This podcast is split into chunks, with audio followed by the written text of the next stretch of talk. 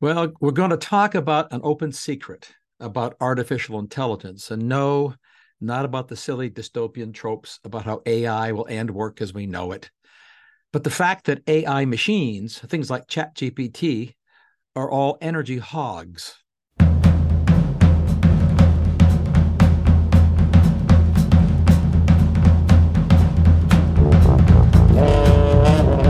Invention of useful artificial intelligence, and a lot of it is useful. You know, it's epitomized by the the hype we've been hearing about for pretty close to a year now since the unveiling of ChatGPT last November. The interesting thing about AI and ChatGPT is that it's the latest example of a basic truth about technology that I want to talk about, and that is there have always been many more inventions that use energy than those that can produce energy. And that's the nature of progress in everything from medicine and entertainment to information and transportation. And yeah, I know there's a lot of debate and angst about AI's implications for jobs and the economy and politics.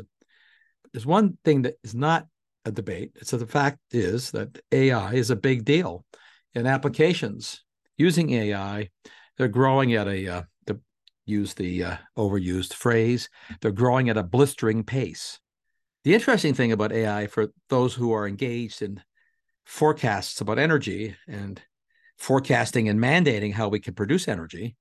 Well, the interesting thing is that no one, and by no one, I mean not anyone, has baked into their forecasts about future energy demand the potential for the emergence, uh, in fact, the guarantee of the emergence of new inventions that will consume energy, things that don't consume energy today because they don't exist today or they're not used at scale today the relevance should be obvious, right? Every time um, we see a forecast and we have an enormous amount of money and policymaking devoted to tinkering with and guessing about future energy supplies. So all these forecasts have baked into them assumptions about how much energy we'll use in the future. And, and we're talking not about the next year or so, in the next couple decades. That's that's what we're spending all this money and all this policymaking, you know, trying to force a quote energy transition on on America and the world.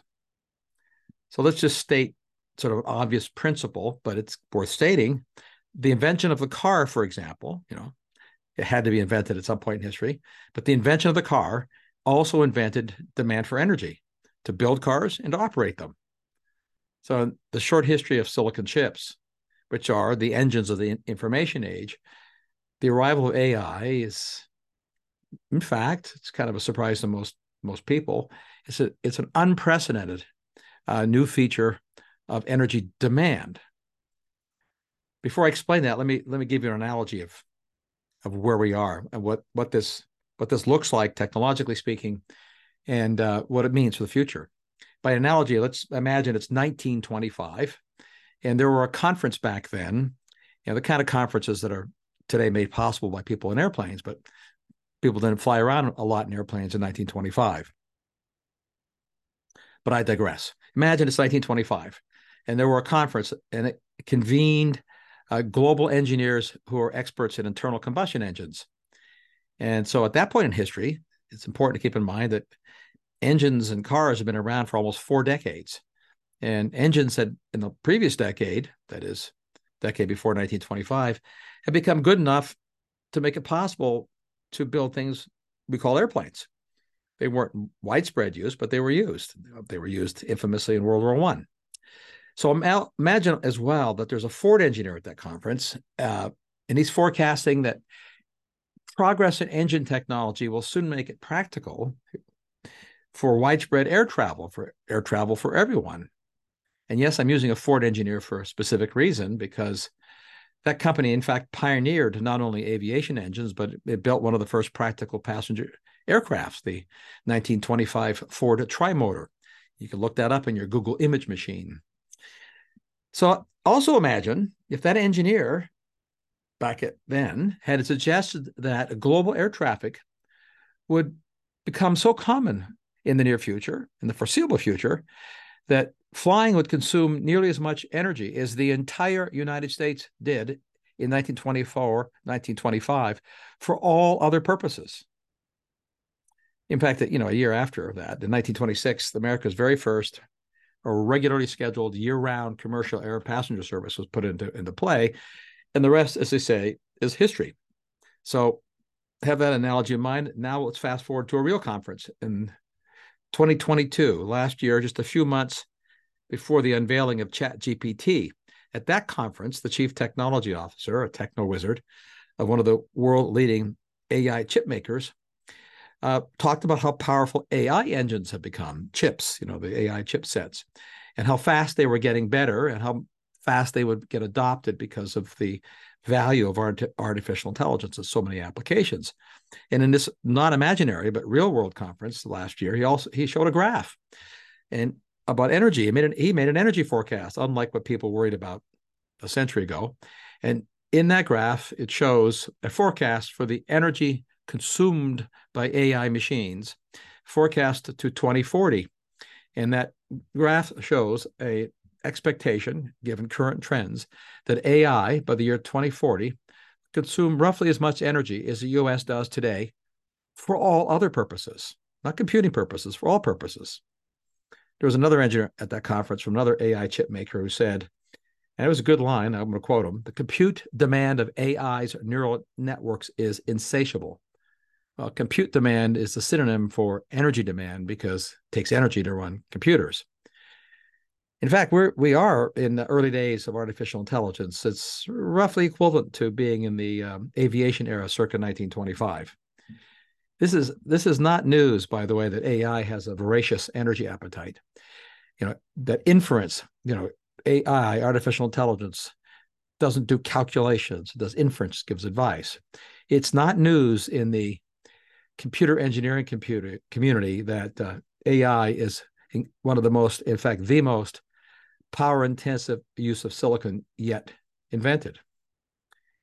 That's why the energy implications are starting to leak out into uh, more popular press rather than being the trade press, the technical press. In fact, you may have seen headlines about how AI is AI itself has a booming carbon footprint, or that AI quote guzzles energy. Let me tell you where those headlines come from. They come from technical studies and analyses of what it takes to build an AI engine, to build an AI tool. Note, I'm talking about building it, not talking about operating it. So this is the equivalent of the energy needed to make all the materials and so forth to build an aircraft. You know, all aircraft built from aluminum. Aluminum is energy intensive.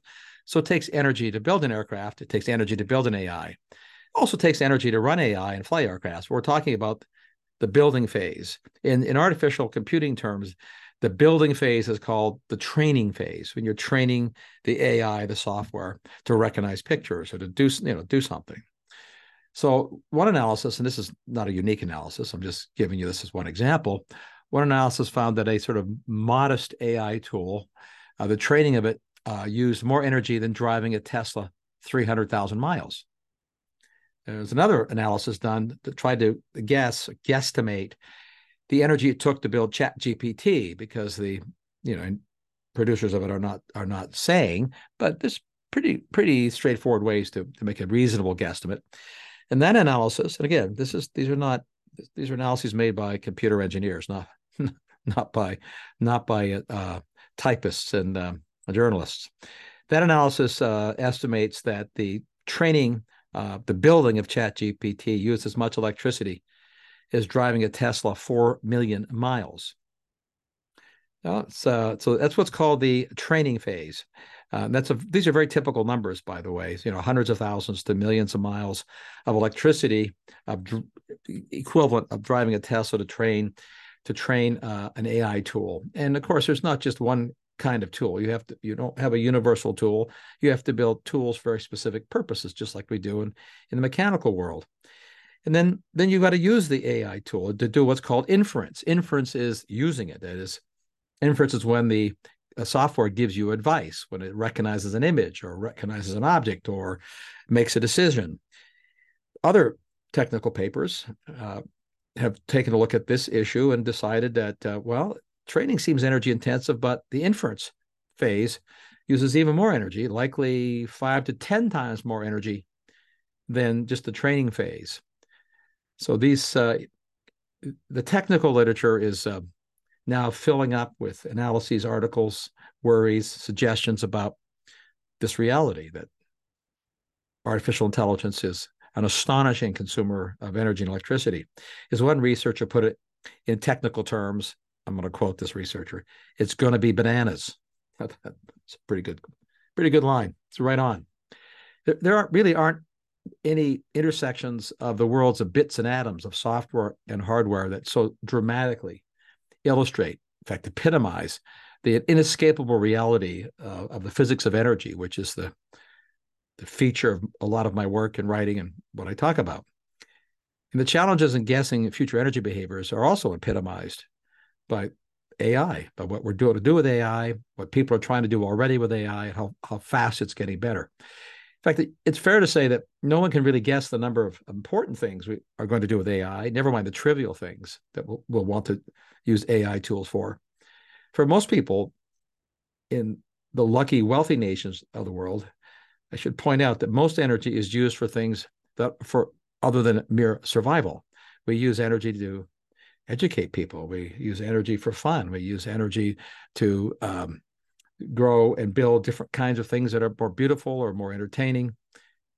Aviation energy, in fact, the fuel used by airplanes, it's dominated by citizens traveling for fun, for vacations, see family. Business traveler, for those of you who don't follow this kind of data, business travelers account for well under 20% of global air passenger miles. In fact, they haven't returned to that level since the um, the lockdown periods and the recovery period. So we're still put to put differently, air travel is frivolous if you're worried about consumption of energy, but it put in more human terms, it's something that people like to do. They like to take vacations and visit family such is the nature of energy consumption in general. That will be the nature of energy consumption from artificial intelligence. But the big difference in forecasting how much energy aircraft w- would come to use if you're going back to 1925 versus forecasting how much energy AI will come to use is that AI is a, a general purpose technology, unlike aircraft, which is a special purpose technology. That is, an aircraft is used self evidently to move goods and people primarily. Whereas AI is a universal tool. It's what's called a general purpose technology in, in the language of economists. And so it has potential applications in everything, everywhere. That makes it far harder to forecast all the uses and also makes it far harder to guess how much energy all those uses will, in fact, consume in the future. I mean, AI tools will be used for things that we consider sort of frivolous today, you know, fine tuning advertising, performing social media tricks, creating deep fakes to uh, annoy hapless voters. Uh, they'll also be used to make it possible for self driving cars to eventually be useful, for autonomous robots, for better manufacturing, for better uh, medical diagnosis, better medical treatment, all, all kinds of things everywhere. In fact, one of the most interesting ones in my mind, not to digress into a podcast about just AI's uses. It'll be in creating hyper hyper realistic um, simulacrums, if you like, of reality, where you can do vehicle crash testing in silico in a computer instead of in real life, and you can also do not only drug discovery but drug testing eventually in silico as computers get more powerful.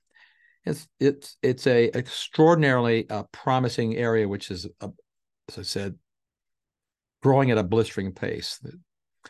But the number of applications means that the amount of energy used for each application needs to be in the calculus of thinking about the future. For the energy accountants, I'll give you I'll give you another example. For the energy accountants, uh, you can imagine a single research team um, running simulations using AI on a on a supercomputer, and you need to use a supercomputer to run AI in general, and you you need to use a very powerful supercomputer to do simulations of, say, uh, molecular behavior for drug discovery.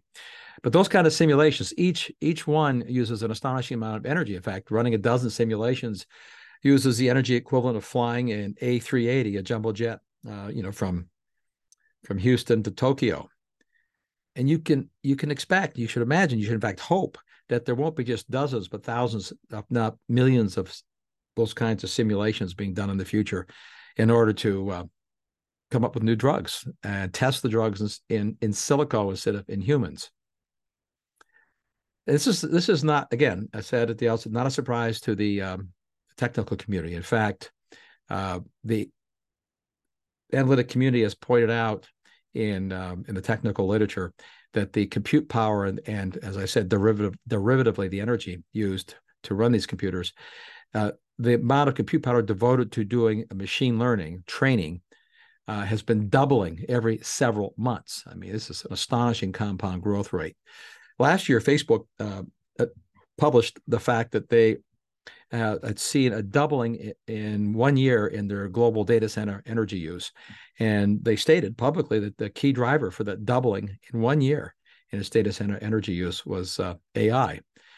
Just recently, uh, Microsoft uh, reported a quote unquote spike, a 34% spike in the amount of water they use to cool their data centers. This in the last uh, the last year over this, this calendar year that is uh, water use. Uh, you might imagine is um, use water use is a direct a direct measure of energy use. It's the equivalent of measuring how much fuel a combustion engine consumes by accounting the amount of gallons of water that are flowing through the cooling system.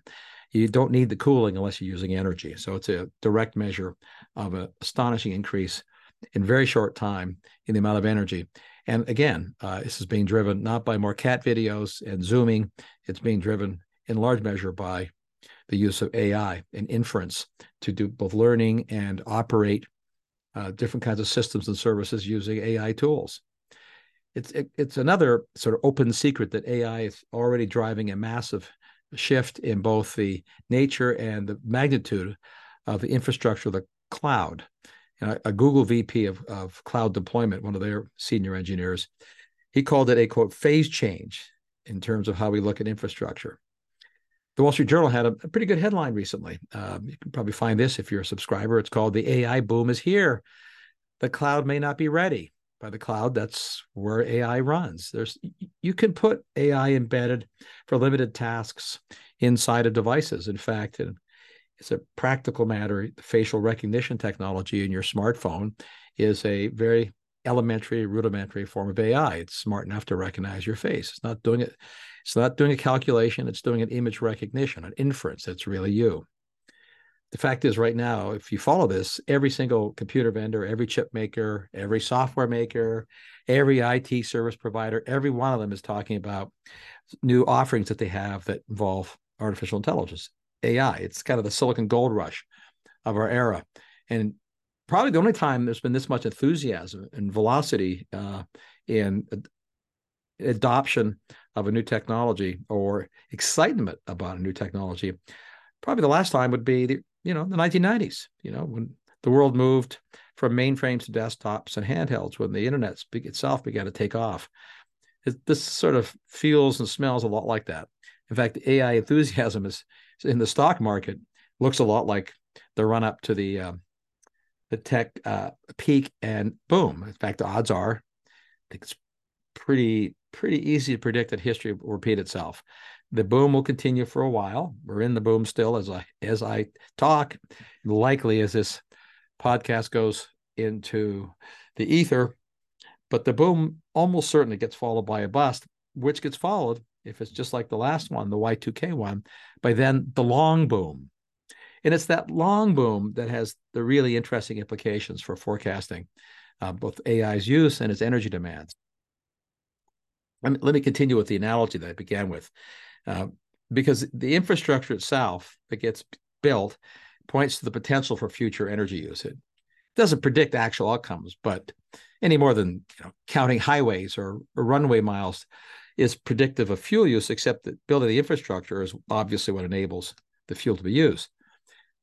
I'm sure future historians will look back at today's cloud infrastructure as analogous to the 1920s stage of the transportation infrastructure, which was pre-superhighway days back then, and also was, by the way, time of grass runways. That was predates the arrival of the modern paved runways. So before we see what the uh, next phase of silicon evolution brings, you know, what kind of services, kind of social changes, which again, will to use the analogy, will very much be like the kinds of disruptions and changes, good and bad, but the automobile and aircraft brought to to the economy a century ago. We could get we can probably get a good idea of what the implications are for energy. So I'm sticking with the energy implications of building out this infrastructure. So to to have a sense of how big the energy demand is going to be from putting the pedal to the metal, so to speak, by putting energy hungry silicon to the cloud. Start with re- reviewing how much energy the cloud already uses. I mean, it's uh, I've written about this many times, talked about it often. Not, I don't think I've done a lot of podcasts on this. So, automobiles and aircraft, pretty easy, sort of to conceptually think about how energy is used. You see the engines around you, and you can imagine how much fuel the engines use. And if it's your car, you put the fuel in the car, whether it's electric, gasoline, you're, you're putting it in. You see it. With the information infrastructure, the digital engines are mostly hidden. The ones that really consume the most energy aren't the ones in your hand. They're hidden away, sort of hidden in plain sight, so to speak, in thousands of sort of warehouse like nondescript buildings that are called data centers. In each data center, and there are thousands of these data centers, in each data center, there are thousands of refrigerator sized racks of silicon machines. Each rack burns more electricity in a year than 50 Teslas. And that's using the old technology. That's before we fill the racks with artificial intelligence silicon. In square footage terms, data centers are, you can think of them as the skyscrapers of the modern era, except there are a lot more data centers than there are skyscrapers, both in existence and being built and accept that a single square foot of a data center uses 100 times the power of a single square foot of a skyscraper. And it's not just data centers that, that use the energy. Of course, you have to connect to the data centers. This, the information processing, the inference, the information storage that's in the cloud has to self-evidently connect to the devices. And the devices that, that you use, and the devices, of course, have to send information to the cloud. Those networks are also enormous. We have more than a billion miles of information highways uh, made of glass cables and another roughly 100 billion virtual miles of connections through wireless networks. The machinery for transporting information on that transportation infrastructure, just like the machinery for transporting physical things in the physical infrastructures that we think about for airplanes and cars, all the machinery in both infrastructures for transporting whether bits, that's software and data, or people, the, you know, the, the atoms world, all machinery consumes energy. And in fact, the wireless networks have an energy cost that's 10 times more per byte transported than going on a glass network. It's not unlike the, the principle of physics that flying is more fuel intensive than driving. In fact, put in staying with the aviation terms, if we think about the flight chambers who don't want you flying because they're using energy, it's worth noting that total, the, the, the, total global uh, digital infrastructure uh, today in the world uses roughly the same amount of energy as global aviation. It's a big number, and it's growing faster than global aviation. In fact, it's going to grow even faster as we begin to in, infuse artificial intelligence engines and services into all that hardware and uh, and all the and all the software services. Like this is not uh, an indictment of uh, the, the technical community. The digital firms are energy wastrels. They're not trying to waste energy. This is not a waste of energy. This is a use of energy for economic good, maybe scientific good, social good, and you know some silly things. I mean, people do silly things. They do silly things with all kinds of tools. But the fact is, progress and technology, as I said at the outset, technology, new technologies always use energy. But silicon engineers have done something that's really quite remarkable. I mean, the they have done they have they have they have engineered into the machines that they build gains in efficiency that are unprecedented in history for any class of machines. So when I talk about how much more energy is going to be used by artificial intelligence, I'm sure what's in your head, what's always said in response, what's written in response, always and everywhere is, oh, we'll solve that quote problem by making the machines more efficient. Well, of course we're going to make them more efficient. I mean, that's what engineers always do. But there's something wrong with this logic. Uh, let me explain what's wrong with the logic. But first, just have it have in mind the basic principle.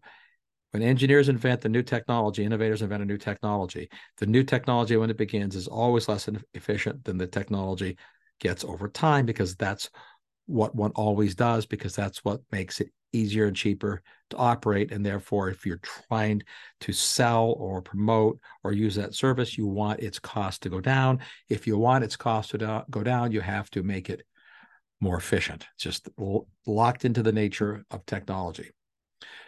This is uh, this has been given a name. I mean, so if, if efficiency gains um, have been called uh, that drive demand have been called Jevons paradox. You may have heard this. This is uh, this was named after a British economist, William Stanley Jevons, who codified the phenomena and he wrote a paper back in 1865. Uh, he wrote this paper because people were worried. He was an economist. They were worried at that time that England would run out of coal because the demands for that fuel were growing enormously because that fuel itself was fueling economic growth. So it was a, a do loop, a virtuous circle. The fuel of the industrial age created growth. The growth created more demand. The demand for coal rose. People worried we run out of coal. So the solution that was offered by everyone at the time was we should make the engines more efficient. What Jevons pointed out was that the improvements in energy efficiency using less coal per unit of energy produced would he pointed out it would cause more, not less, overall coal consumption. And that's why it's called the quote unquote paradox. It's not a paradox. He knew it wasn't a paradox. In fact, modern economists have, uh, call it something like the rebound effect. But it's not a rebound, it's the point of efficiency. The point of efficiency, again, is to reduce the number of inputs so that you can reduce the cost of the output so more people can afford the product or service that the machine is intended to supply. So in the real world, improvements in efficiency uh, create demand. In the policy world, in the imaginary policy world, efficiency is always offered as a way to cut demand. You cut demand by uh, stopping people from using things. That's not efficiency. That's uh, a diktat, uh, or you could call it conservation, which is different than efficiency. Efficiency, always and everywhere through all of history at the macro level, increases demand. Yes, it's true at the microeconomic level that efficiency can eventually lead to lower demand. That is, for certain specific technologies, at certain services, at certain areas, you get a saturation. For example, uh, you can only eat so much. If I make food cheap enough, in fact, if I make food free, uh, you can eat enough to get fat, but there's a very specific limit to how much food humans can eat. Taking towards free does not cause a, a infinite increase in demand. Similarly, people have a limit to their tolerance how many hours they want to spend in a car. If I make car travel even cheaper, up to a point you get more travel, but at some point it just saturates because people don't want to spend all their life in a car. It looks like we've already reached saturation for the number of hours people want to spend in the cars in wealthy economies. So there are microeconomic specific cases, but at the macroeconomic level, the overall point for societies is that increasing efficiency increases demand. In fact, to go back to Jevons back in the steam engine era in 1865, if affordable steam engines had remained as inefficient as the first that were invented, they'd never have proliferated, nor would the economic gains from the steam era ever have proliferated. The same is true for combustion engines. In fact, today's aircraft are 300% more efficient than the first commercial passenger jets, not first airplanes of 1925. They're much more efficient than those. I'm talking about the first commercial passenger jets of the 1950s. So today's aircraft are some 300% more efficient. That didn't save fuel. Uh, the total consumption of aviation fuel since then has gone up 400%. The quote unquote rebound effect. So that's you can see why they called it rebound. 300% increase in efficiency drove a 400% increase in overall demand for energy. This is exactly the dynamic that's playing out in digital engines and will pay, play out in spades, so to speak, with respect to uh, artificial intelligence engines. Driving force of the 21st century is the information economy, the digital engines that drive everything. Microprocessors are the purest example of the so called Jevons paradox. In fact, over the past 60 years, if we want to just finish with some example of how how much this has driven growth and how much therefore we'll see more growth in uh, energy demand for computing that's driven by AI, let's look again at the technology that we've trends that we've already experienced in computing. So over the past 60 years, the energy efficiency of silicon engines, logic engines, has improved a billion fold. But I'm here to tell you the use of digital information, digital traffic, has increased over a trillion fold. This is a thousand fold, a thousand fold rebound. That kind of trend is typical for efficiency. Let me put it in concrete terms. If if uh, if you if you had the energy efficiency of computing of 1980, that was you know the Apple II era. That's when the desktop era sort of the hints of it began. If if uh, if a modern iPhone operated at the energy efficiency of a 1980 computer, energy efficiency, you would need the electricity that powers an entire skyscraper to power one smartphone. Obviously, the fact that there are a billion smartphones in the world, not zero, is a consequence of the fact that the energy efficiency of smartphones improved astonishingly. That's what will happen with artificial intelligence. That's already happening. In fact, there's a leading edge uh, AI chip company that uh, called Cerebras, which has built a, an astonishing um, AI chip. It's the chip is chip's a misnomer. The chip is the size of a, a dinner plate, a small pizza. It's a single chip. Uh, it's a, a, chip to do a graphics processing, which is what you use for artificial intelligence software. That single chip has two million transistors. That consumes 15 kilowatts of power. That's the house of about three house the power of about three houses, but it's 10,000 times faster than the best other AI chip in the market and is 10 times more energy efficient. So we've already seen a leap.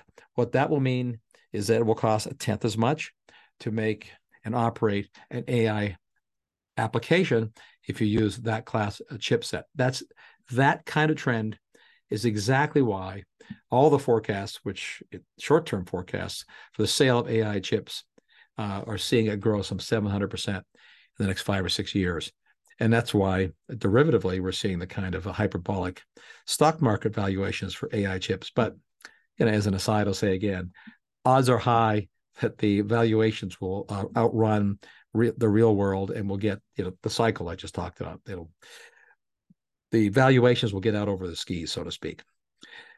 So let me give you another fact set to keep in mind with respect to the uh, impact of uh, AI on energy demand for the energy forecasters. And come back to a topic I've spoken a lot about in recent podcasts electric vehicles.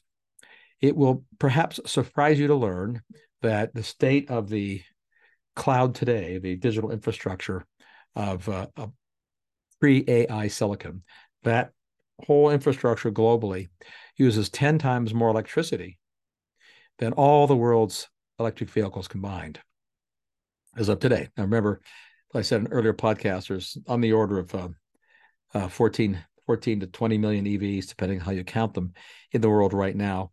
And all those combined use one tenth as much electricity as the global cloud.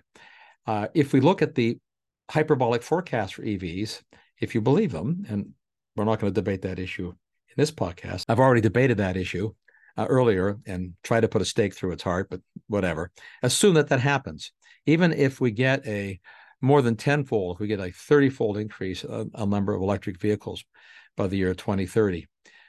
By that point in time, if you don't assume an AI chips in the cloud, the cloud's electric appetite will still be 50% greater than powering all the EVs each year. And if we add to that, infusing the energy hungry features of AI into the cloud, it's an easy bet to make the cloud will use more than twice, probably three times as much electricity as is now imagined and as will ever be used by any forecast for electric vehicles over that time period. I'm looking forward to seeing some uh, serious forecasts about the energy demand uh, for the cloud that incorporate the types of uh, rollout of AI that we know is going to be coming. It's interesting that Elon Musk at a conference earlier this year, I think it was in May or June, he was at a conference talking about the electric utility industry conference. You can find it if you go to go to Google and type Elon Musk EEI conference, Edison Electric Institute conference. He gave an interview talking about uh, the electric utility industry, chastising the industry executives that were there for underestimating and under planning for future electric power needs. I, you know, in large measure, I'm sure he is referring in the main to the demands to, you know, plug-in electric vehicles, but he's pretty smart guy. He's pretty keenly aware of the of the artificial intelligence appetite for for electrons too. I suspect that was in his head as well, but we'll see in the coming months. You know, a professor at the University of Pennsylvania who who works in this area, computer engineering professor, he called uh, the AI's energy appetite the 800 pound gorilla in the room. There's a lot of technical terms like this is going to be bananas, 800 pound gorillas. you can see these engineers are getting a little a little bit anxious about how much how much energy demand is coming from AI. But it, he was interviewed uh, recently about his observations about just how much energy demand AI is going to create. But it, he also said, uh, and he was quick to say this, he didn't want to he didn't want to propose that we stop and slow down the advance uh, and deployment of AI because, and he wasn't talking about any other feature of it except how important it was going to be for improving drug discovery, therapeutics, and basic research in scientific domains, which, by the way, are among the most energy intensive uses of AI because the problems are really big and really hard. There is one way that uh, we're going to slow down the deployment of AI, and it's not because governments are going to be worried about AI being used to, you know, spoof people on on Twitter or as it's now called X, or make deep fakes. Uh, the policies that the government is implementing now that will could potentially slow AI down are government energy policies because government energy policies are leading to increased cost of electricity. There's a connection here. If you think where I started, I told you how many hundreds of thousands of miles of Tesla driving you have to engage in to equal the amount of electricity consumed by training one modest AI or 4 million miles of driving a Tesla to train an AI tool like ChatGPT. And keep in mind, unlike building an airplane, you build it once, you fly it. But most applications of AI, you have to keep retraining the tool as new data comes along, as new information, especially if the thing is operating to do something in real time. The training is um, repeated. You know, it's a wash and rinse kind of kind of category of, of technology. So convert these numbers into dollars though. So imagine you're you're training an AI tool, and if you're training it in a on a computer in a state with low cost electricity or a country with low cost electricity, you're going to spend $100,000 in electricity to train one modest AI tool. If you happen to try to do that training in California, say, or Germany, where electricity is more expensive, you're going to spend 400 to $500,000 just on electricity purchases, just to train and not operate uh, the AI tool. So if we push the country towards really expensive electricity, that'll that'll that'll slow that'll slow some things down because it'll get very expensive. You could imagine training the tool somewhere else. I mean, the inference often has to be done where you are. The, in other words, you have to read to, to do things like autonomous vehicles, to do flight control systems for aircraft, there's a lot of things that you have to do locally, but the training can be done elsewhere. Just the way, well, for example, you could build an airplane uh, with aluminum, but you can have the aluminum made elsewhere, like say in China. China makes 60% of the world's aluminum. China's grids are 60% coal fired. So cheap coal electricity is what we make most of the world's aluminum with. So if you have that aluminum made in China, you can build the airplane here, and then you don't have to worry about the energy used to operate the airplane. You could do the equivalent with an AI tool. You could train the AI tool in China if you wanted, or, tra- or train it in Norway on hydro dams if they'd let you. Um, they aren't building any more hydro dams, so this will become a problem. But as a practical matter, that's not what's going to happen. Some of that will happen. As a practical matter, uh, the cost of electricity will become a factor. So what will happen? Well, set aside whether electricity gets more expensive or not, and it's going to get more expensive. Again, subject for another podcast what's going to happen is that engineers will make AI more efficient so that the $400,000 worth of electricity purchased to train an AI will become 100,000 because they will make it four times more efficient. But what will happen is we'll find 10 times the number of applications.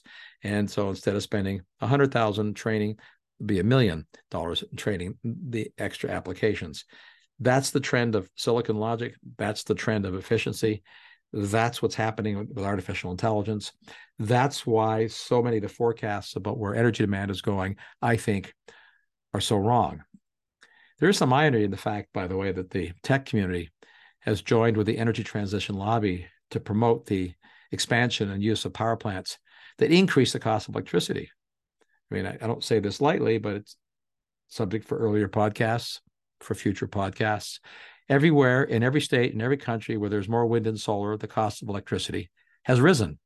So it's also decreased the reliability of electricity, which becomes ever more important as you move into a world where we depend more on high reliability software, which a priori only runs if it's plugged into something.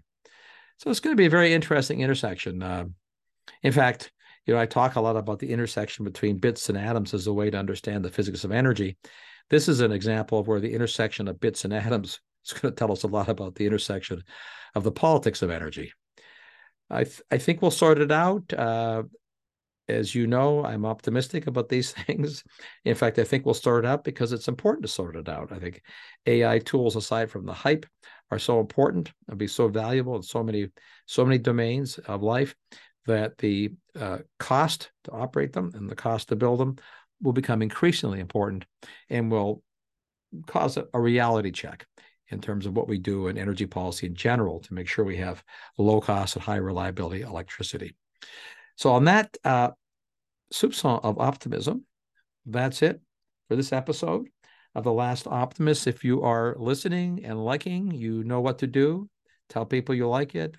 Rate, give us the give us the ratings from the platforms where you are. And if you don't like it, well, recommend us to your enemies, as they say. anyway, that's it for this episode episode of The Last Optimist.